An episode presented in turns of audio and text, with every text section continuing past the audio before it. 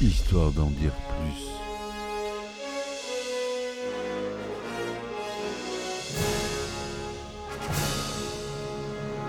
Eh ben attendez, on est en France. Allez, cul sec.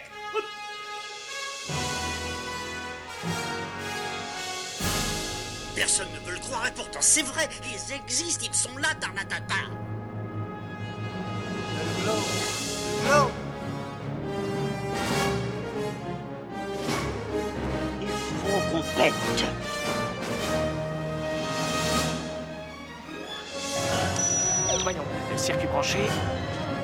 temporel temporisé.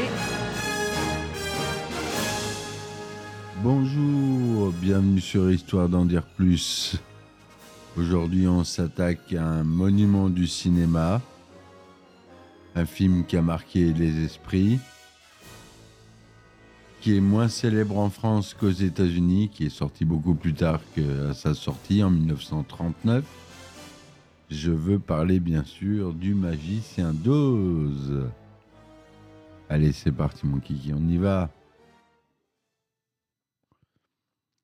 Donc le magicien d'Oz, ou The Wizard of Oz, en titre original, est un film musical américain de Victor Fleming, sorti en 1939, adapté du roman du même nom de Frank L. Baum. Fortement ancré dans la culture populaire américaine des années 1940, au même titre qu'Autant n'emporte le vent ou Une étoile est née, le film est classé au National Film Registry ainsi qu'au registre international Mémoire du monde de l'UNESCO. C'est le premier film que j'aborde qui fait partie de ce fonds. Enfin, non, c'est pas vrai. Il y en a d'autres. En 2009, Le Magicien d'Oz est considéré comme le film le plus vu dans le monde d'après la bibliothèque du Congrès américain. Le synopsis. Dorothy Gale, jeune orpheline, est élevée dans une ferme du Kansas, tenue par sa tante et son oncle. Son chien, Toto, étant persuadé par la méchante Almira Gurch, Dorothy, demande aux trois ouvriers de la ferme de le protéger. Cependant, personne ne prend au sérieux les craintes de la jeune fille. Sa tante M lui reproche son imagination et lui demande de trouver sa place dans un monde sans problème. Almira Giersch finit par s'emparer de Toto avec l'intention de le tuer, sur ordonnance du shérif. Mais le chien s'échappe et retourne près de Dorothy, qui décide alors de s'enfuir. Sur le chemin, elle rencontre le professeur Marvel, qui parvient à la persuader de retourner auprès de sa famille, en voyant pour elle, dans sa boule de cristal, sa tante en train de pleurer. Arrivée à la ferme, une tornade se forme avant que Dorothy ne puisse se réfugier dans la cave. Pour se protéger, elle s'enferme dans sa chambre, mais la fenêtre s'ouvre violemment et l'assomme depuis la maison, qui est emportée par la tornade. Par la fenêtre, Dorothy voit Almira Gulch sur sa bicyclette, se transformant en une sorcière chevauchant un balai. La maison finit par atterrir à Munchkinland, une contrée du pays d'Oz. Dorothy rencontre Glinda, la bonne sorcière du Nord, et apprend que la maison vient de tuer la méchante sorcière de l'Est en lui en atterrissant dessus. Dorothy fait ensuite la connaissance des Munchkins, les habitants de Munchkinland.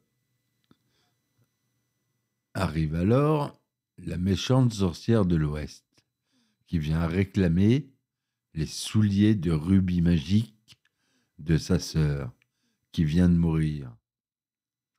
Malheureusement pour elle, Dorothy en a déjà pris possession. Vous savez que c'est fameux souliers de rubis magiques ont été revendus euh, chez Sotheby, une venteuse d'enchères, pour plusieurs millions de dollars. La sorcière jure alors vengeance contre elle et son chien Toto. Glinda demande à Dorothy de partir demander de l'aide du magicien d'Oz à la cité d'émeraude. Pour ce faire, elle doit suivre la, route de briques jaunes.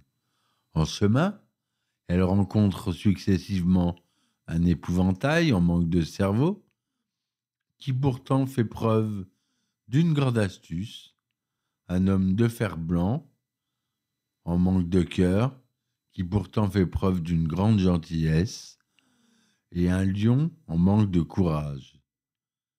Les trois accompagnent Dorothy jusqu'à la cité d'émeraude, avec l'espoir que le magicien d'Oz palliera leur handicap respectif.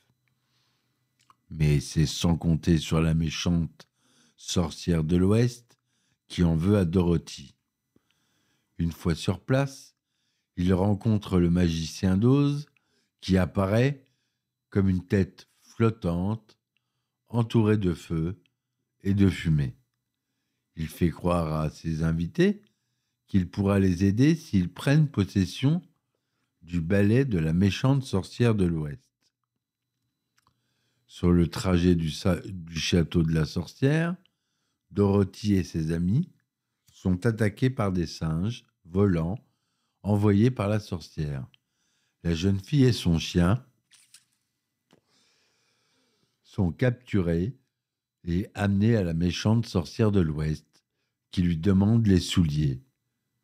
Dorothy accepte après la menace de mort envers Toto, mais une force magique empêche la sorcière d'en prendre possession. Celle-ci explique alors à Dorothy que la sorcière devra la tuer pour pouvoir les lui enlever. À ce moment-là, Toto profite du manque d'attention de la sorcière pour s'échapper. La sorcière enferme alors Dorothy pour réfléchir à la manière de la tuer sans abîmer les chaussures. Pendant ce temps, Toto retrouve les amis de sa maîtresse et les mène au repère de la méchante sorcière de l'Ouest pour la libérer. Il la retrouve, mais le groupe est pris au piège par les troupes de la sorcière.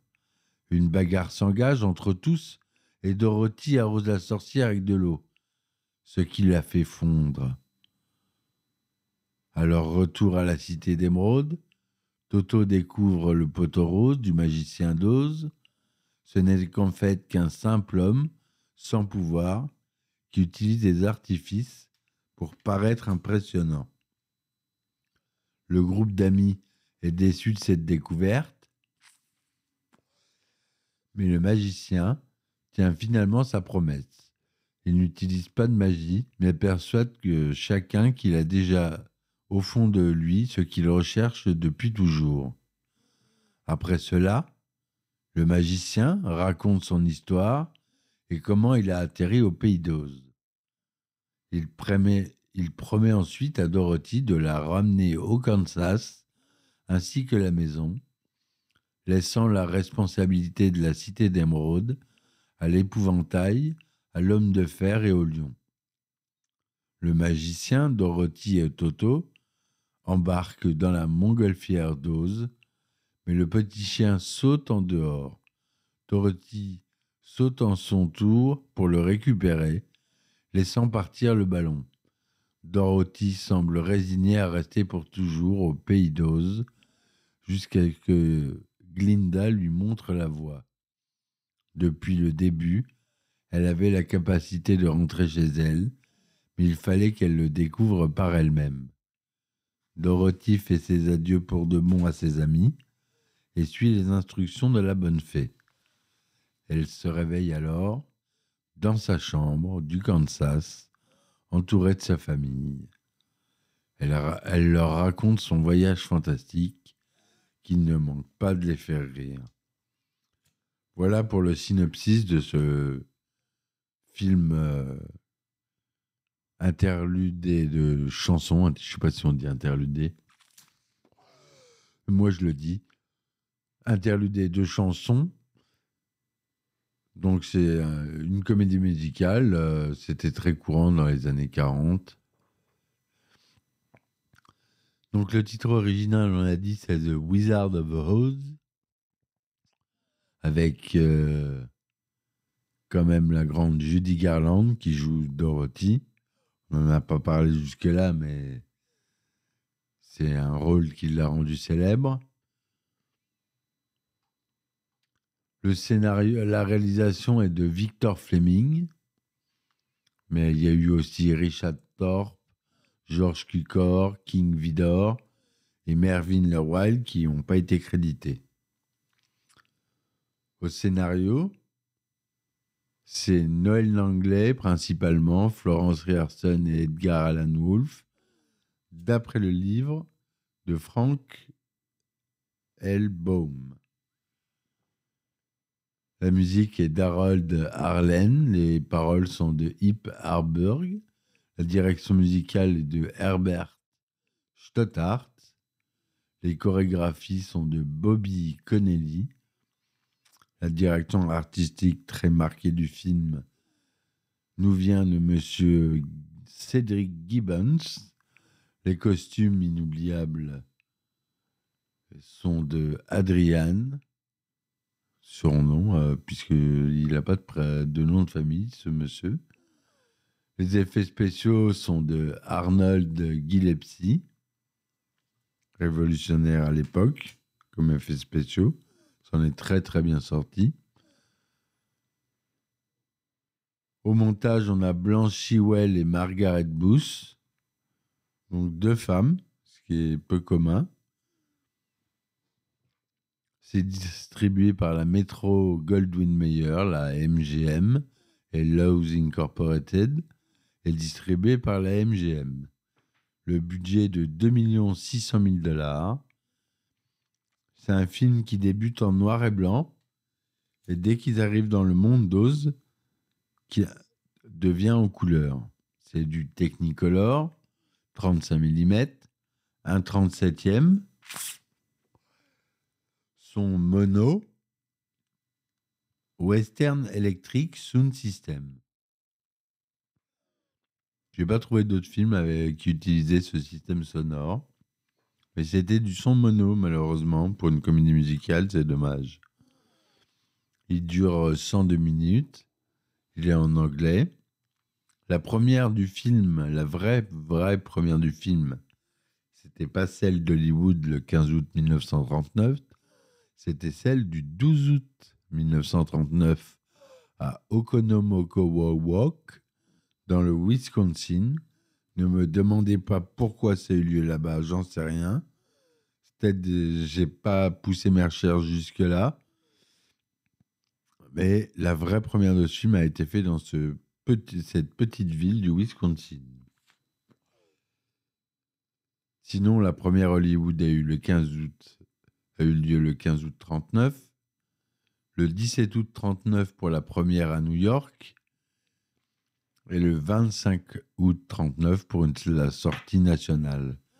En France, il a fallu attendre le 26 juin 1946 pour le voir arriver chez nous. Il est ressorti en salle le 15 décembre 1999. Judy Garland y joue Dorothy Carter ou Dorothy Gale. Frank Morgan y joue le magicien d'Oz. Billy Burke y joue Glinda. Margaret Hamilton, Miss Almira Gulch, la méchante sorcière de l'Ouest. Ray Bolger, l'épouvantail. Bert le lion peureux. Jack Haley, l'homme de fer blanc. Le chien s'appelait Terry. Donc en 1924, la métro Goldwyn Mayer envisage d'adapter le roman de Frank Elbaum, Le magicien d'Oz. La MGM et Frank Slimbaum, le fils de l'auteur, ne trouvant pas d'accord, les droits du livre sont obtenus par la Chadwick Pictures. En 1933, c'est Samuel Goldwyn qui négocie avec Baum pour faire une comédie musicale, mais aucun accord n'est finalement trouvé. C'est finalement le 26 janvier 1934 Samuel Goldwyn Studio obtient les droits du roman pour 40 000 dollars. C'est après le succès de Blanche-Neige et les Sept de Louis B. Mayer, président de la MGM, se voit suggérer d'essayer d'acquérir les droits du magicien d'Oz pour le porter à l'écran et ainsi s'inspirer de la récite de Walt Disney. Depuis le décès d'Irving Thalberg en 1937, Mayer, donc Thalberg, un des dirigeants de la MGM, Mayer est à la recherche d'un nouveau producteur. Il finit par engager un producteur-réalisateur de 38 ans, Melvin Leroy, et par pure coïncidence, l'un des premiers projets qu'il propose au studio est l'adaptation du Magicien d'Oz. Louis B. Mayer accepte de faire ce film, mais Melvin Leroy souhaite également le réaliser. Meyer refuse, estimant que son producteur ne pourra pas assurer le travail de production en plus de celui de réalisation. Leroy engage Arthur Fried pour l'aider dans la mise en place de cette production qui s'annonce importante et pour laquelle ils n'ont pas encore les droits.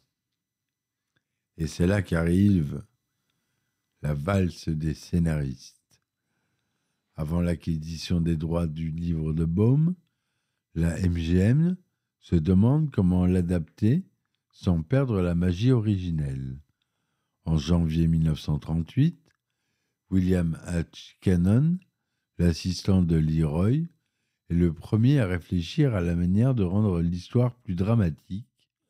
Un mois plus tard, le 3 février 1938, Mervyn Leroy est officiellement nommé producteur du film avec la signature de son contrat et quelques jours après, après que Samuel Goldwyn accepte de céder les droits du livre pour 75 000 dollars à Lowe Incorporated, filiale de la MGM. Irving Bracher est le premier scénariste à travailler sur le script, mais il est immédiatement prié de travailler sur un autre projet, Un jour au cirque, avec les Marx Brothers, dont on parlera sûrement dans un podcast, mais sur une autre saison.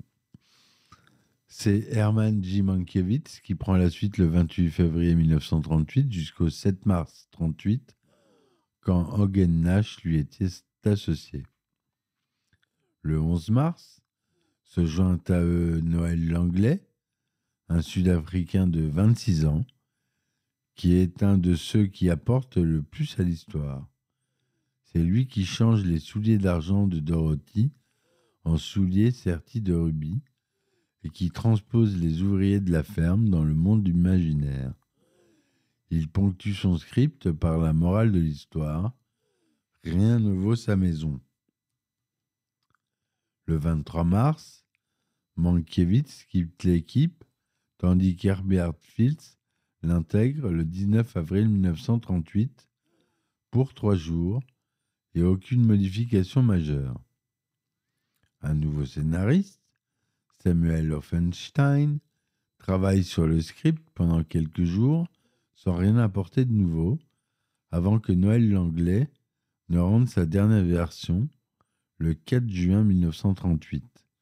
Le scénario est immédiatement transmis à Florence Ryerson et Edgar Anna Wolff, qui l'ajustent avant de le rendre le premier jet le 13 juin.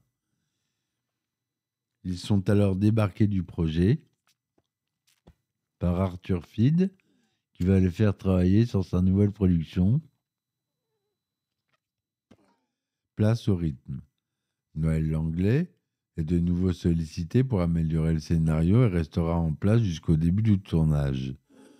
Le 3 août 1938, il est associé à Jack Mintz, qui reste moins d'un mois, et le script définitif est finalement rendu le 8 octobre 1938, quand Victor Fleming arrive le 3 novembre 38 pour prendre le film en main, il amène dans son sillage John Lee Mahine, qui aura pour la tâche de modifier le scénario au fil du tournage.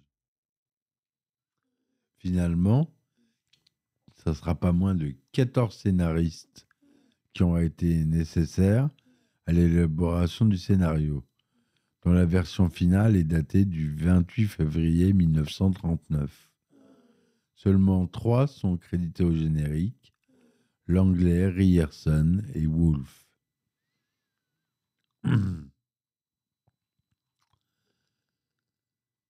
voilà. Le tournage, Richard Thorpe est engagé comme réalisateur le 17 septembre 1938 et commence le tournage trois semaines après. Au bout de dix jours de tournage, pendant qu'il est recherché un remplaçant pour Buddy Epson, Mervyn Leroy scrute les roches et estime que le travail de Thorpe n'est pas adapté à la vision enfantine que le film devrait avoir. Le producteur décide donc de se séparer du réalisateur et de repartir de zéro. Peu de temps avant de se lancer dans son nouveau projet, Autant n'emporte le vent, Georges Cukor accepte d'aider le film à se monter. Il est si stupéfait par le maquillage et les costumes des acteurs qu'il fait modifier aussitôt sa prise de poste. Ce qui le gêne le plus, c'est l'apparence donnée à Judy Garland. Il retire, il retire alors la perruque blonde de l'actrice et diminue considérablement son maquillage, lui rappelant ainsi qu'elle interprète une petite fille du Kansas. George Cukor abandonne comme convenu son poste pour s'occuper de son film et ne se doute pas que les modifications qu'il a, opérées sont une des clés de la réussite du film. Et ça, c'est vrai. Pour reprendre la suite de Cukor, Mervyn Leroy choisit Victor Fleming, qui est un réalisateur direct et au franc-parler. Fleming accepte de faire le film pour ses deux petites filles, voit un film à la recherche de la beauté, de l'honnêteté, de la gentillesse et de l'amour dans le monde. Il s'investit complètement dans sa tâche, mais quelques semaines avant la fin du tournage, il est sollicité par les studios Selznick. Le tournage d'Autant en emporte le vent tourne au fiasco à cause de la relation très tendue entre George Cukor et Clark Gable. L'acteur vedette menace de quitter le film si son, acteur, son ami Victor Fleming ne prend pas les rênes du film. Le réalisateur accepte et quitte le tournage du Magicien d'Oz. King Vidor est choisi pour être celui qui mettra la dernière touche au film.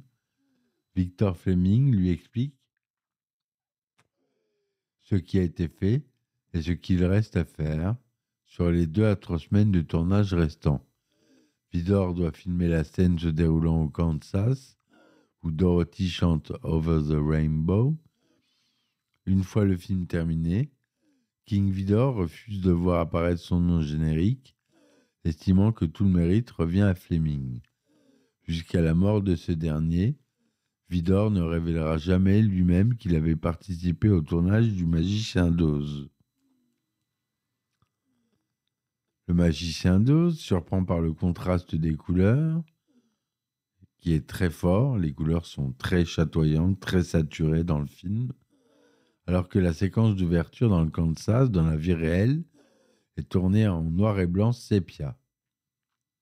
Pas un noir et blanc pur, mais sépia. Les scènes du pays d'Oz, donc Rêve, sont tournées en Technicolor. La technique euh, qui était assez récente pour l'époque peu utilisé, qui demandait euh, pas mal d'argent. Le passage progressif d'un monde à l'autre devait se faire en colorant la pellicule image par image, mais en raison de restrictions budgétaires, une solution plus ingénieuse est adoptée. Le décor intérieur de la ferme est peint en sépia et une doublure de Judy Garland habillée d'une robe sépia ouvre la porte. La caméra avance et fait disparaître la doublure du champ. Judy Garland apparaît alors dans sa robe bleue. Les effets spéciaux sont l'œuvre d'Arnold Gillespie, un doyen de la spécialité. Il doit concevoir pour le film plusieurs trucages qui n'existent pas encore, comme la tornade emportant la maison de Dorothy, la, la sorcière en train de fondre, ou encore la tête du magicien flottant dans les airs, les singes volants, et etc. Pour donner l'illusion de la maison, prise dans une tornade, Gillespie filme au ralenti en fait une réplique miniature du bon, tombant du haut du plateau sur le sol, peint pour imiter le ciel du Kansas. Il projette ensuite le film à l'envers pour donner l'impression que la, maison tombe vers la caméra. Pour la tornade, il fait construire une sorte d'entonnoir en mousseline qui est censé être ensuite fixé sur un portique amovible pouvant se déplacer sur tout le plateau, tandis que la partie intérieure passe à travers le plancher dans une fente en forme de S, le tout d'une hauteur d'environ 9 mètres, avançant vers la caméra avec un nuage de poussière, donnant l'illusion d'une tornade se dirigeant vers la maison. Sur le tournage, les journées sont interminables pour les acteurs. Leur journée commence à 5 heures pour se finir vers 19h30, 20h.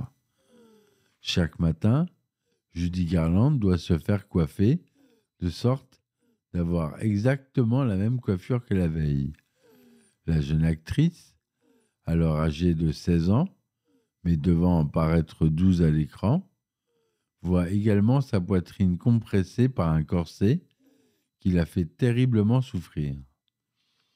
Le réalisateur Victor Fleming n'hésite pas non plus à arrêter ses éclats de rire puérils par des claques plus généreuses. C'est d'ailleurs à cette époque que la jeune fille découvre les amphétamines fournies avec la bénédiction du studio afin de lui redonner de l'énergie. À cette époque-là, les amphétamines, c'était donné, euh, c'était un médicament. C'était un médicament, un traitement contre la fatigue, contre plein de choses. On donnait de, de tout, euh, de tort et à travers. Ray Bolger se fait poser un masque en caoutchouc, lui bouchant les pores du visage. Ce masque est la combinaison de la lumière, de la chaleur, qui règne dans le studio bloque la pénétration de l'oxygène, l'empêchant de respirer convenablement. Bert quant à lui, doit porter un costume d'environ 45 grammes, faisant en grande partie avec une véritable peau de lion. Pardon. Lors de sa première scène, Margaret Hamilton évite le pire. Lors du tournage de la scène où la marchande sorcière de l'Ouest disparaît sous les yeux de Dorothy et Glinda, elle est brûlée au second degré au visage et au troisième à la main. Cela aurait pu être plus grave si son maquillage n'avait pas été enlevé, enlevé aussitôt car celui-ci contenait du cuivre qui lui aurait rongé le visage. Elle fait son retour sur les plateaux six semaines plus tard. Malgré les inconvénients d'un tournage exigeant, ils gardent tous le moral. La musique. Ce sont Hip Harburg et Harold Arlen, Arlen, pardon, deux jeunes compositeurs de Broadway qui écrivent les chansons qui rythmeront Le Magicien d'Oz.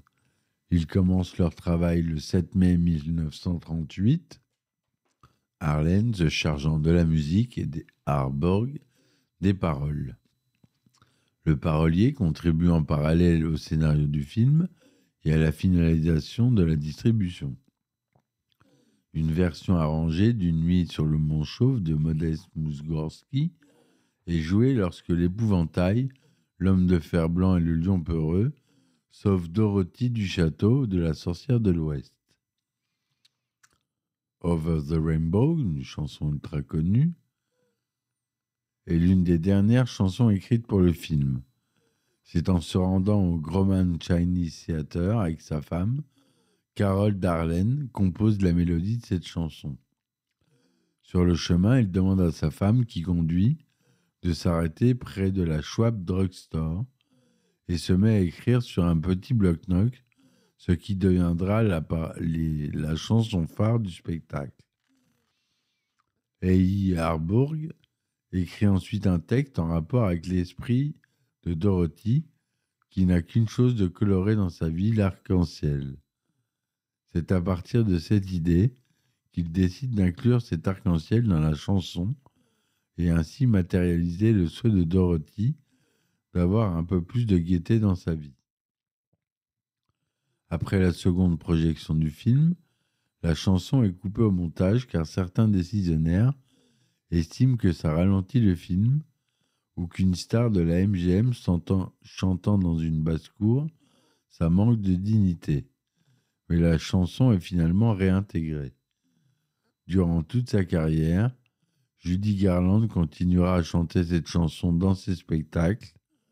Elle écrira dans une lettre adressée à Arloda Arlen Over the Rainbow fait partie de ma vie. Cette, chanson symbolise les rêves et les espoirs des gens. Et voilà pourquoi certains ont les larmes aux yeux en l'entendant. Je l'ai chanté des milliers de fois.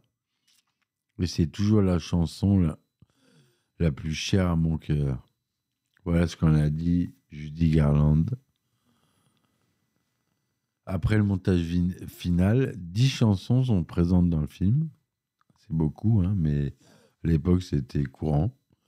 Deux reprises de chansons interprétées plus tôt dans le film sont supprimées, dont celle de la séquence où Judy Garland chante le deuxième couplet d'Over the Rainbow dans le château de la méchante sorcière de l'Ouest, qui a été jugé trop mélancolique. Le tournage s'achève le 16 mars 1939 et une première version est présentée en juin. Le film dure 120 minutes et semble trop long. Des coupes sont effectuées et ce sont surtout des scènes de la méchante sorcière de l'Ouest qui sont supprimées car jugées trop effrayantes pour les enfants. La séquence où la sorcière écrit dans le ciel est modifiée. À l'origine, son message était Surrender Dorothy or Die, c'est-à-dire Rends-toi Dorothy ou meurs, signé WWW, mais finalement changé en Surrender Dorothy, Rends-toi Dorothy. L'une des séquences supprimées est un numéro de danse par Ray Bolger, l'épouvantail, sur la route de Brick Jaune. On peut voir cette séquence inédite dans un documentaire intitulé That Dancing, qui retrace l'âge d'or de la danse et des comédies musicales dans le cinéma américain. La promotion commerciale débute trois mois avant la fin officielle du tournage. Le 1er mai 1939, un char représentant la thématique de son film fait apparition au tournoi de la Parade des Roses. Le public a un avant-goût du film en voyant les personnages prendre vie sous ses yeux. À côté de cela, Judy Garland est demandée de toutes parts et doit se soumettre à un nombre important d'interviews pour des émissions radiophoniques ou des manifestations en tout genre diffusées aux actualités. Conscient de la renommée de Judy Garland et de Mickey Rooney, l'autre jeune star du studio, Louis B. Mayer, les envoie à New York pour la première du film. Comme présagé par le patron de la MGM, près de 10 000 fans prennent d'assaut le grand central terminal à l'arrivée des jeunes acteurs et provoquent une émeute. Pour maîtriser ce débordement de joie, pas moins de 250 policiers sont mobilisés. à l'ouverture du Low Capitol Theater, cinéma accueillant l'avant-première. Plus de 15 000 personnes font déjà la queue tout autour du pâté d'immeubles. Entre chaque représentation, Judy Garland et Mickey Rooney exécutent un numéro spécialement préparé pour l'occasion. Le lancement du film est un véritable succès et une des sorties de films les plus réussies. Il y a un tel engouement que l'on parle du plus grand événement depuis le retour de Charlie Lindbergh.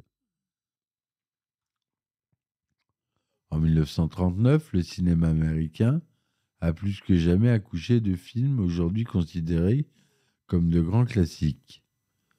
Face à cette concurrence, Le Magicien d'Oz, qui est le film le plus coûteux de la MGM, perd de l'argent dès sa sortie. Un espoir apparaît pour les producteurs lorsque le film est nommé pour cinq Oscars, dont celui du meilleur film, pour la cérémonie prévue le 29 janvier 1940. Ils ne se font pas d'illusions face aux 13 nominations de En emporte le vent, le grand favori, mais espèrent quand même une surprise. Victor Fleming, non nommé pour la réalisation du film, car déjà en compétition avec celui de David Ostelnik, remporte l'Oscar du meilleur réalisateur que Melvin Leroy lui décerne. Le magicien d'Oz n'est finalement pas en reste en remportant deux statuettes pour la musique d'Herbert Stothart et la chanson Over the Rainbow de Harold Arnold et Hay Harburg, pour laquelle la soirée se conclut. Après sa première exploitation en salle, le film continue de bénéficier de séances matinales destinées aux enfants et à partir de 1956, avec l'événement de, de, la télévision, le magicien d'Oz est régulièrement diffusé, surtout à Noël, et il faudra attendre une vingtaine d'années pour le voir en couleur. Le box-office mondial a rapporté 16 538 431 dollars. Le prix du billet d'entrée au cinéma en 1939 était de 5 cents. Donc c'est énorme. 5 cents, c'est rien. En 2019, le film a célébré ses 80 ans. C'est un fait. En 1989, Le Magicien d'Oz a été sélectionné, comme je vous l'ai dit, par la Bibliothèque du Congrès pour figurer au National Film Registry. Il est classé dixième dans les top 100 des plus grands films américains.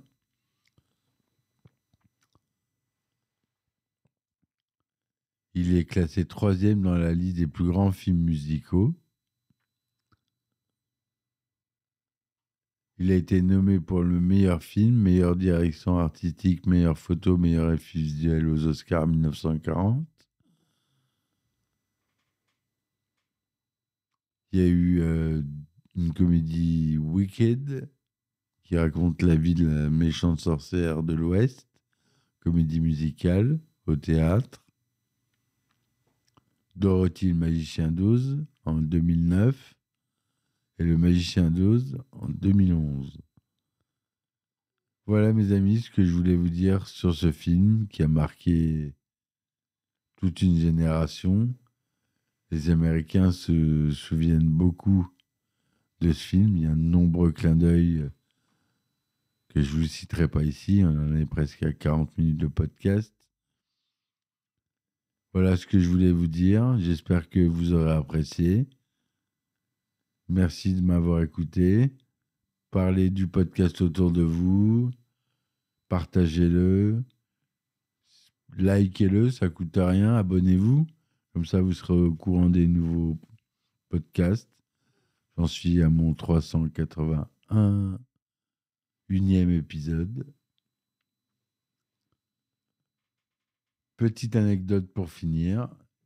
Dans le film Gremlins 2, la nouvelle génération de Joe Dante en 90 qu'on a vu en podcast, tous les Gremlins fondent lorsqu'ils sont mouillés et ensuite électrocutés à la fin du film. Un des gremlins porte un chapeau de sorcière noire et crie Je fonds, je fonds, je fonds, en fondant en référence à la mort de la méchante sorcière de l'Ouest. Voilà mes amis, c'est tout pour moi. Merci de m'avoir écouté. Je vous dis bonne soirée. Ciao, ciao. Histoire d'en dire plus.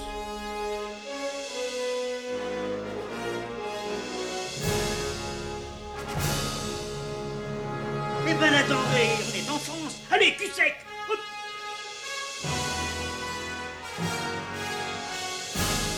Personne ne veut le croire et pourtant c'est vrai, ils existent, ils sont là, Tarnatata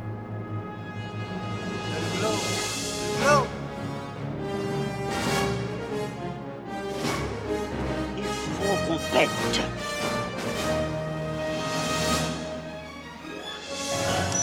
Voyons, circuit branché, correcteur temporel temporisé,